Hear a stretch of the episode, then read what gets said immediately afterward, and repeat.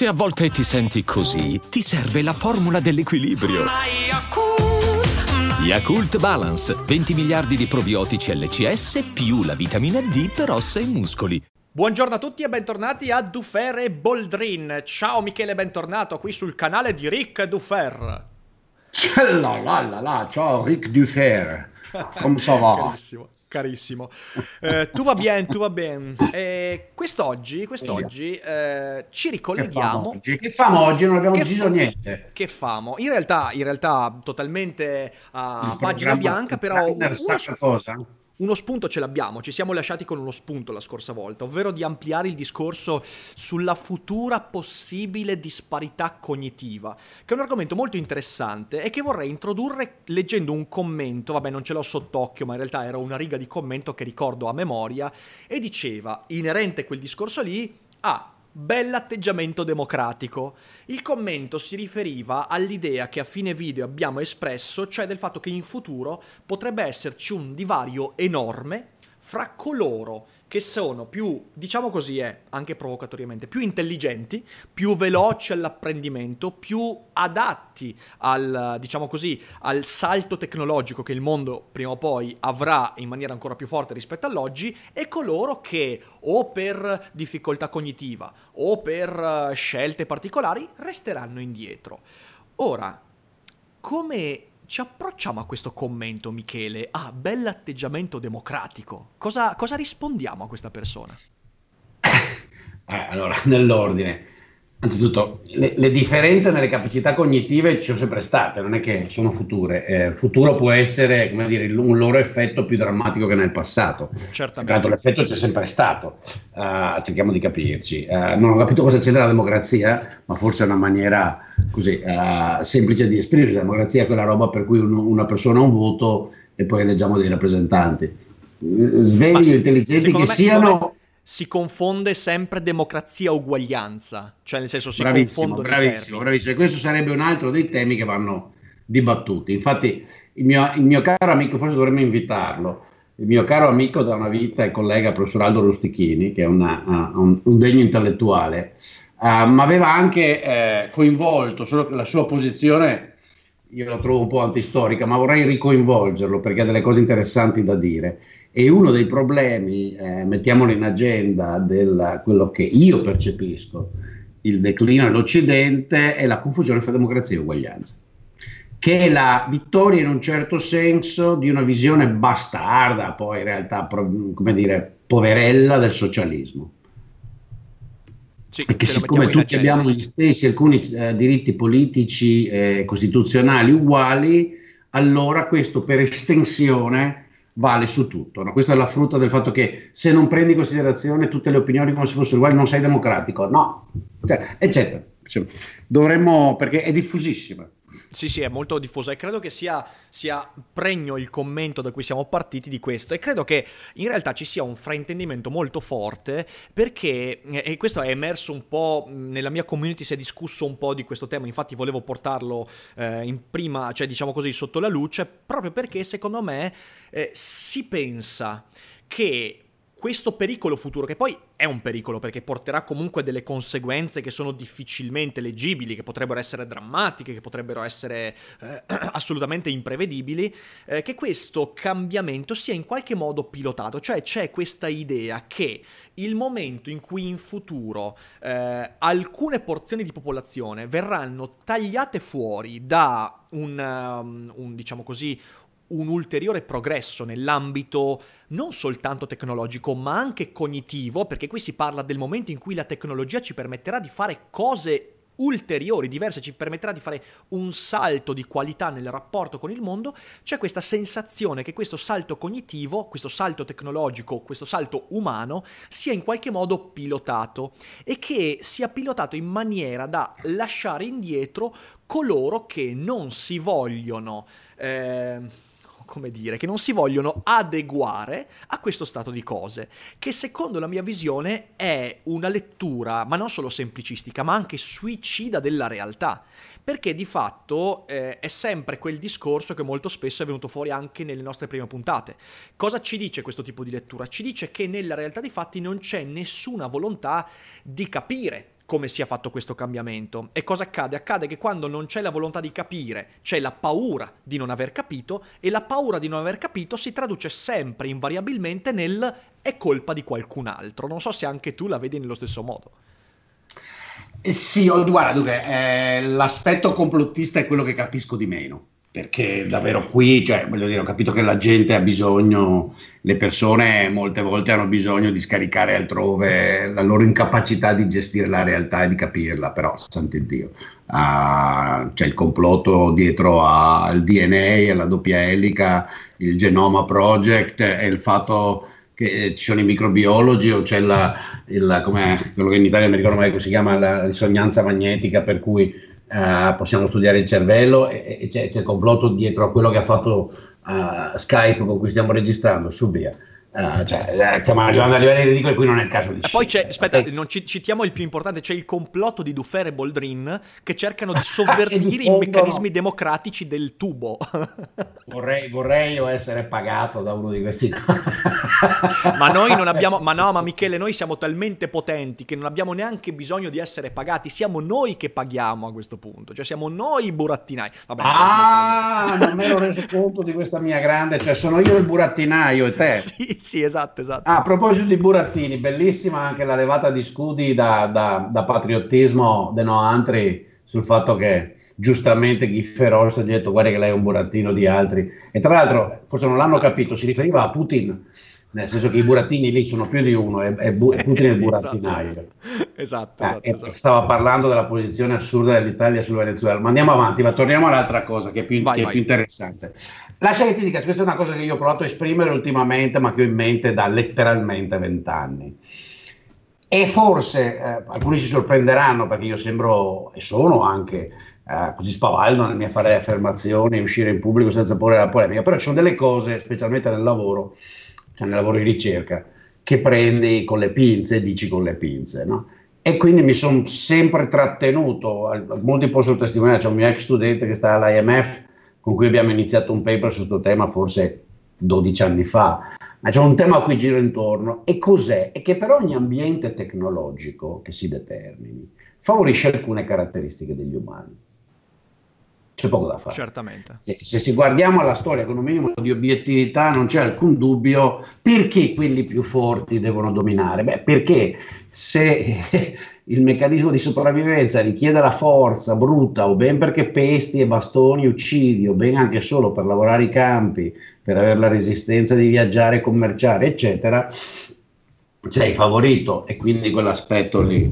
Non c'è dubbio alcuno che l'intelligenza, la capacità di fare ragionamenti, di, di, di capire le cose, e poi anche un complesso di cose l'intelligenza, non è che eh, l'intelligenza è quella cosa del, del, del, genio matto, a volte il genio matto tipicamente un po' strano nelle società del passato povera bestia, non sopravviveva, aveva una vita dura, era isolato, non riusciva, esatto. Quindi è un complesso di caratteristiche che ti rendono adatto a un certo ambiente. A me sembra decisamente, per semplificare, che ci sia stato, specialmente dalla, dall'arrivo della rivoluzione industriale o dall'avvento della scienza nella, nello sviluppo della tecnologia del Seicento, uno spostamento, io lo faccio su un asse che va da sinistra a destra, della complessità delle tecnologie che utilizziamo. Ok?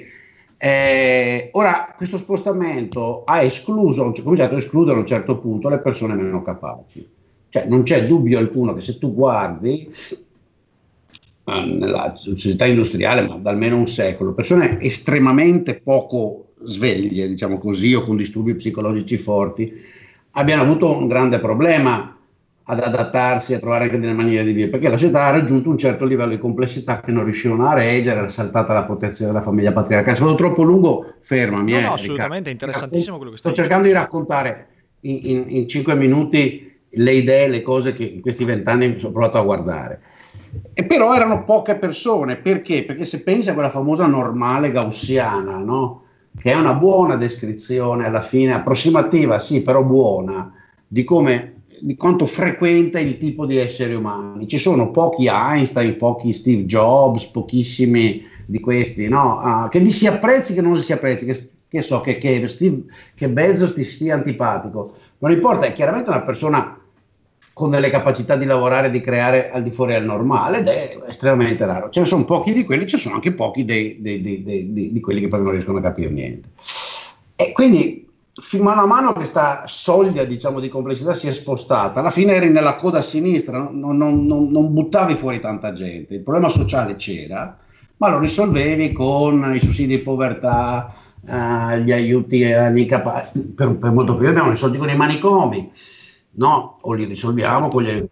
Eh, eh, a me sembra che l'accelerazione, l'entrata, come dire, uh, sempre più radicale della scienza nella, nella tecnologia e nell'economia, il fatto che siamo diventati più bravi a fare le robe, cioè c'è poco da fare, e però diventati più bravi a fare le cose abbiamo prodotto tecnologie e metodi sempre più complessi.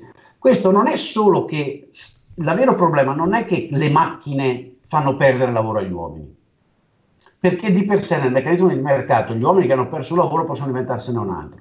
Però per diventarsene un altro deve avere la capacità di gestire la tecnologia. Certo, capisci? certo, sì, sì, sì, sì. È un cambio di paradigma, cioè nel senso è proprio... E se non sei in grado più di gestire la tecnologia e cominci a essere tanti perché arrivi a quella parte della distribuzione dove c'è la campana, e allora sono problemi amari. E a me sembra che siamo entrati in quella fase lì, quindi stiamo toccando una parte grande della campana e dobbiamo porci un problema. Secondo me è un problema.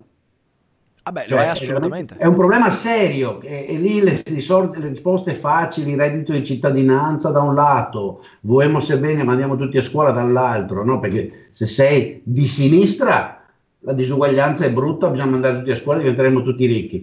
Se sei di destra uh, o, o, o, populista, no, no, diamo il reddito di cittadinanza che in realtà bisognerebbe anche, bisognerebbe anche, lanciare la provocazione, anche questo potrebbe essere un argomento del futuro, quanto questo stato di cose, cioè questo, eh, questo ampliamento del bacino de, di, di, coloro che non riescono ad avere accesso a questa comprensione sia stato prodotto proprio da un... Da, da, da, facciamola la provocazione proprio brutta, cruda e nuda, eh, dal fatto che tutti sono andati a scuola, cioè nel senso c'è questo problema enorme che in realtà, in realtà andrebbe perché nella realtà dei fatti noi sappiamo bene, come dicevi prima, l'intelligenza è eh, caleidoscopica, eh, ci sono tantissimi tipi di intelligenze, il fatto è che eh, l'approccio della scuola, dell'istruzione come via eh, iniziatica per la società, come via unica per, per, iniziarsi alla società, ha tagliato fuori un sacco di tipi di creatività, di intelligenze, magari facendo perdere l'occasione a moltissimi che sfruttando invece le proprie capacità avrebbero potuto avere accesso a questa nuova società e invece sono stati tagliati fuori. Perché, perché per tutti questi motivi. Quindi in realtà questo potrebbe essere un argomento veramente... C'è, c'è un libro bellissimo. Sì, no, c'è molto da... da cioè, questa cosa sta diventando piuttosto cruciale, ti dirò. Sì, sì. Scusa, scusa, non volevo letto, C'è un libro di, di, Walter Block che è In difesa delle cause... No, aspettami. Eh, difendere l'indifendibile. Non so se l'hai mai letto. Eh, Credo di averlo, sai che no? Eh, sì, sì, ce, ce l'ho giù. Testo straordinario. Ma non so se l'ho letto. Eh, eh, adesso mi viene da scendere in biblioteca quella giù Testo e, vedere divertentissimo. Sì, in sì, cui sì. peraltro lui al fondo c'è proprio questo discorso della, della, molteplicità dei talenti che poi in realtà vengono completamente soppressi da, da un approccio culturale eh, ben, ben, definito. Però al di là di questo eh, ci sono due aspetti interessantissimi. Da un lato quello eh, mi ricollego a quello che dicevi c'è una serie tv di, io sono un grande amante di serie televisive che poi parte del mio lavoro l'ho, l'ho capito analizzare le serie TV, c'è una serie TV di fantascienza che si intitola The Expanse, in cui si immagina un mondo futuro in cui l'umanità ha cominciato a colonizzare il sistema solare e ci sono degli attriti politici fra Terra, Marte e la cosiddetta fascia di asteroidi. È una narrazione molto molto interessante, bella, tratta anche da romanzi molto belli. E in questa narrazione si parla già di un mondo in cui una parte dell'umanità ha seguito quella linea per capacità fisiche, mentali, conoscitive, per capacità di adattamento adattamento, il, il darwinissimo adattamento che fondamentalmente regola tutte le nostre vite, e la parte di umanità che in realtà non è riuscita a star dietro è miserabile sulla Terra con uno Universal Basic Income. Cioè loro vivono sostenuti da questo, da, dal, dal, surplus di ricchezza che gli altri producono grazie alle loro conquiste, eccetera, eccetera, e vivono senza nessuna capacità ulteriore di fare niente della propria vita. Cioè la loro unica scelta è quella di restarsene nelle fogne a consumare. Sì, sì, guarda, beh, adesso te, il problema vero è che qui c'è una tensione, cioè eh, di questa cosa, cosa mi sono venuto convincendo, sì, leggendo, studiando, guardando i dati cioè tutta la letteratura sulla disuguaglianza sta sempre di più al di là delle buttate di Piketty che è, è stato un po' come ha, avuto l'abilità o, o, o, gli è stato dato il ruolo in una certa fase politica perché ricordiamoci che questa cosa esce calibrata sulla crisi del 2008 di inventarsi che questo è tutto il capitalismo, al tempo il capitalismo doveva crollare, eh, di inventarsi che la diseguaglianza viene dalla uh, sempre maggiore quota di reddito uh, che va al capitale e sempre minore quota che va al lavoro, che non è vero tra l'altro, che non è vero, cioè è vero in alcune istanze in maniera particolare, ma in generale non è vero e non è la vera fonte della diseguaglianza. La vera fonte della diseguaglianza, di cui potremmo parlare magari una volta, uh, è soprattutto nella diseguaglianza nella capacità di produrre del lavoro. Del lavoro.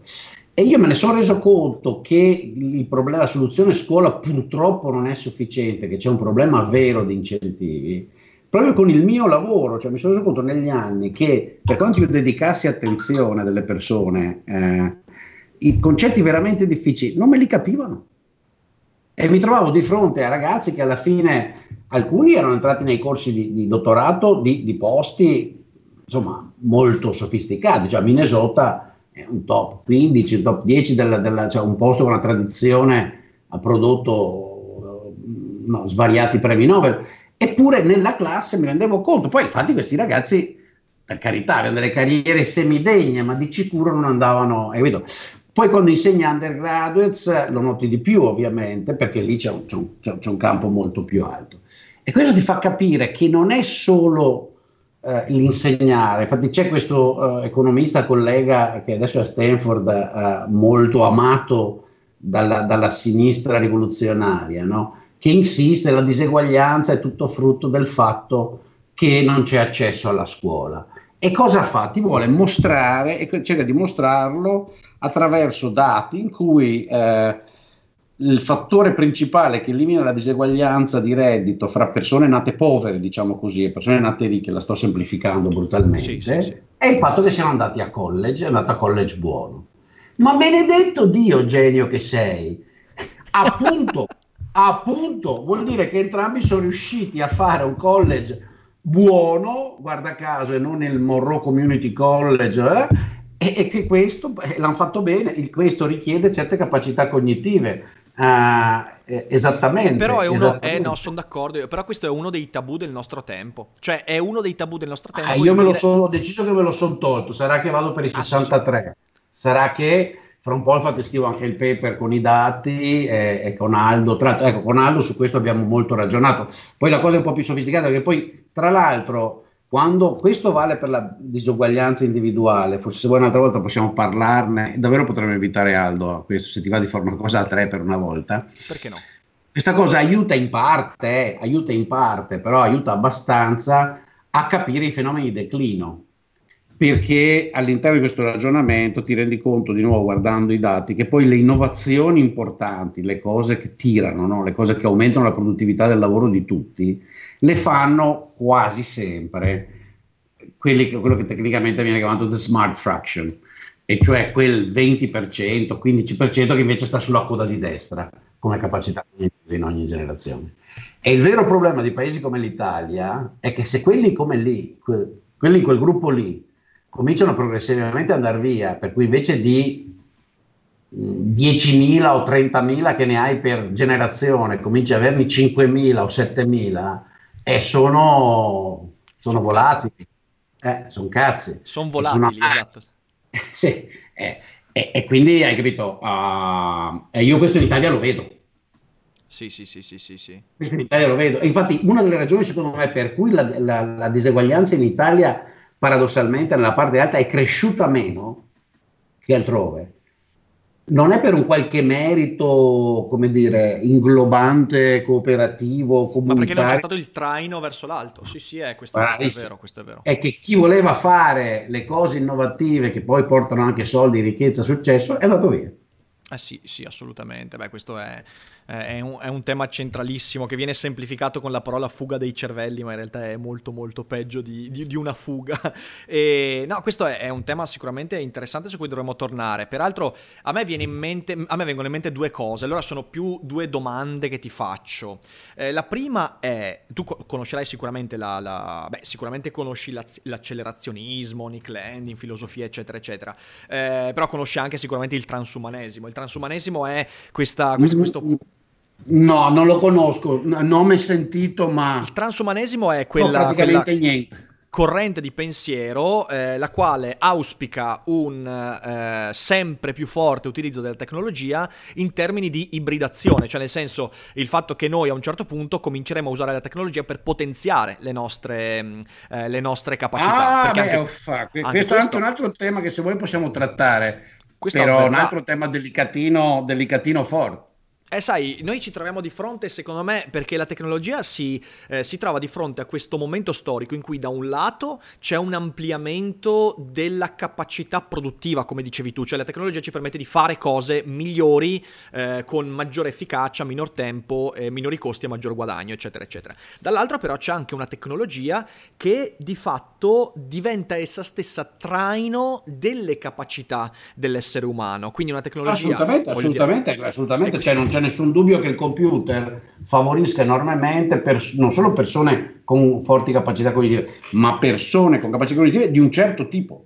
Ma addirittura mi viene cioè, io non mi non considero so... stupido tanto per capire, però io so di non essere uno molto favorito dal computer, a differenza di alcuni miei colleghi. Per esempio, mm-hmm. colleghi molto algebrici, le persone, colleghi o amici, le persone algebriche e, minu- e, e precisine hanno un enorme vantaggio. Infatti, una cosa che sto investigando con un mio ex studente, ora collega messicano, e, e un paio di cinesi, e qui stiamo cercando di parlare con neuroscienziati, è l'influenza che l'acquisizione di certi linguaggi e pratiche, se vuoi che, che si acquisisce a livello infantile, possono avere sull'attitudine del tuo cervello a seguire certe procedure, non seguirle, fare attenzione a certe cose, non fare, eh, fare attenzione a certe cose, eh, eccetera, eccetera. Perché l'osservazione banale, per dirti, la butto lì altro tema, no?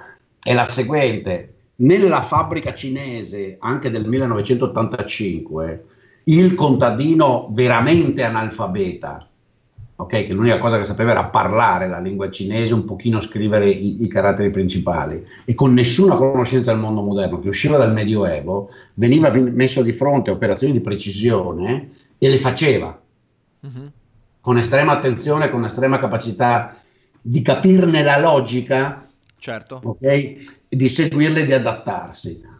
Nello stesso momento, anche anni dopo, il contadino che viene dalla, dalla campagna messicana, tutti i dati dicono che messo nelle stesse circostanze ha una produttività che è meno di metà. Uh-huh. Si adatta molto peggio, non, non, non gradisce quelle operazioni di precisione, eccetera. E uno si dice, boh, cioè qui non è una questione né di intelligenza né di educazione. E quindi per dirti, uh, è, una, è un altro, cioè stiamo mettendo dei temi esplosivi. Sì, sì, sì, stiamo, oggi, oggi wow, tra, cioè, butta via nel, nel, bombardamento di temi assurdi. No, no, comunque. Il punto sono esempi per far capire alla gente che occorre accettare che c'è un problema. Il problema qual è? È che non puoi inventarti un mondo, però, in cui offri a tutti l'opzione di far finta di essere scemi. Tanto per quello che sta cercando di fare, eh? cioè nel senso si sta cercando eh, okay. in ogni però è, ma non solo dal punto di vista economico, proprio dal, vista, dal punto di vista umano è una certo. stronzata. Eh sì, sono d'accordo. Che è un'affermazione di non vali un cazzo, tu prendi la, la, la, la, la. Cioè, quindi qui c'è un Il problema contentino. di costruire significato, valore, incentivi, cose utili e belle da fare anche per chi con, uh, con uh, Python non ci sta. Non, non, non ci Sai, sta non, da questo punto di vista, io chiudo con una, con una, piccola provocazione. Da questo punto di vista c'è. Uh, pre- prendiamo un esempio, ok? La Apple. Ok, la Apple ha rivoluzionato l'interazione con gli aggeggi tecnologici eh, lavorando molto su quella che è la cosiddetta user experience, ok? Però in effetti se tu guardi che cos'è un iPhone? Un iPhone è un dispositivo tecnologico in cui sotto la user interface c'è tutto un mondo di cui l'utente non è minimamente a conoscenza. E cosa significa questo? Questo significa che tu stai creando letteralmente con questa industria una parte di persone che sono gli ingegneri, quelli che ci lavorano, gli informatici, gli analitici, eccetera, che sa perfettamente quali sono i meccanismi interni a quella cosa che sta nelle mani di tutti quanti al mondo, e una porzione di popolazione a cui tu stai dicendo accontentati della maschera superficiale. Usalo e fai, fai il bravo. Usalo e fai il bravo, esatto. E questa cosa è uno dei movimenti che potrebbe essere il più diretto proprio nei confronti di quella creazione del divario. Allora lì sai, da un certo punto di vista, eh, rimane una stronzata, ma la lettura della realtà secondo cui esiste un tentativo da parte di persone di crearlo questo divario, più che crearlo, di ampliarlo questo divario, non magari intenzionalmente, ma con azioni che sul lungo periodo andranno a produrre questa cosa, non è così peregrina. Certamente, ripeto, la lettura complottista è una stronzata, ma che ci sia un movimento in cui ci si Mi piace che stroncata è diventata stronzata. Es- sì, esatto, esatto. che ci sia un movimento di tipo industriale anche che sta producendo le condizioni guadagnando su quell'istupidimento, su quella in- impossibilità, su quell'accontentarsi della superficie del dispositivo, che non ti permette di capire cosa c'è dietro, che in effetti, che in effetti eh, sta, sta ampliando enormemente questo divario. E, ehm, e quindi alla, alla, fine dei, alla, fine dei, conti si torna... Sì, beh, ci sono quelli che dicono il cellulare, i giochetti, le app, l'internet vi instupidiscono alla Eco, no? Uh-huh. La versione un po' sciocca di Eco. Eco aveva anche cercato poi di dire cose che secondo me più, più valide e interessanti sulla cosa, ma quelli erano la cosa brutale, no? Uh, eh, hanno in mente questo tipo di persone. Sì, è vero, la sem- a persone con scarsi stimoli cognitivi, scarse capacità, scarsa curiosità, poca voglia di fare, perché guarda che conta anche quello. No, io non, sì, lì non, non, ho mai capito da, dalle mie letture se ci sia poi una correlazione non, fra essere lazy, fra essere pigri, non aver voglia di fare le cose e essere tonti. Vedo di no. Eh? Mi è piaciuto fra essere lesi e essere tonti. Bellissimo. Eh, quello ho dibattuto per molto tempo. Eh, diciamo che c'è una correlazione, quella sì. Le, le, persone non particolarmente capaci tendono anche a essere molto pigre, cioè la percentuale di pigri fra uh, nei, nei, nei, gruppi no? Eh, cresce al diminuire delle capacità di far cose. Eh. Ecco, allora fra queste persone credo di sì, cioè c'è, c'è una parte di ragione, la semplificazione di attività complesse attraverso front-end semplificati, fatte per sì. tutti, che uh, ci riesce anche appunto la persona poco sveglia, alimenta, incentiva la, la, la, pigrizia mentale e anche esistenziale. Assolutamente. Uh, per vederci un complotto, sai, qui è il solito meccanismo degli incentivi. Complotto, no, no, cioè, c'è un meccanismo di incentivi, io faccio il cellulare, esatto. lo faccio figo, eh. capisco che c'è una certa complessità nella, nell'usarlo, potrei spendere meno in realtà, dover fare meno ricerca e sì. farlo complesso, giusto?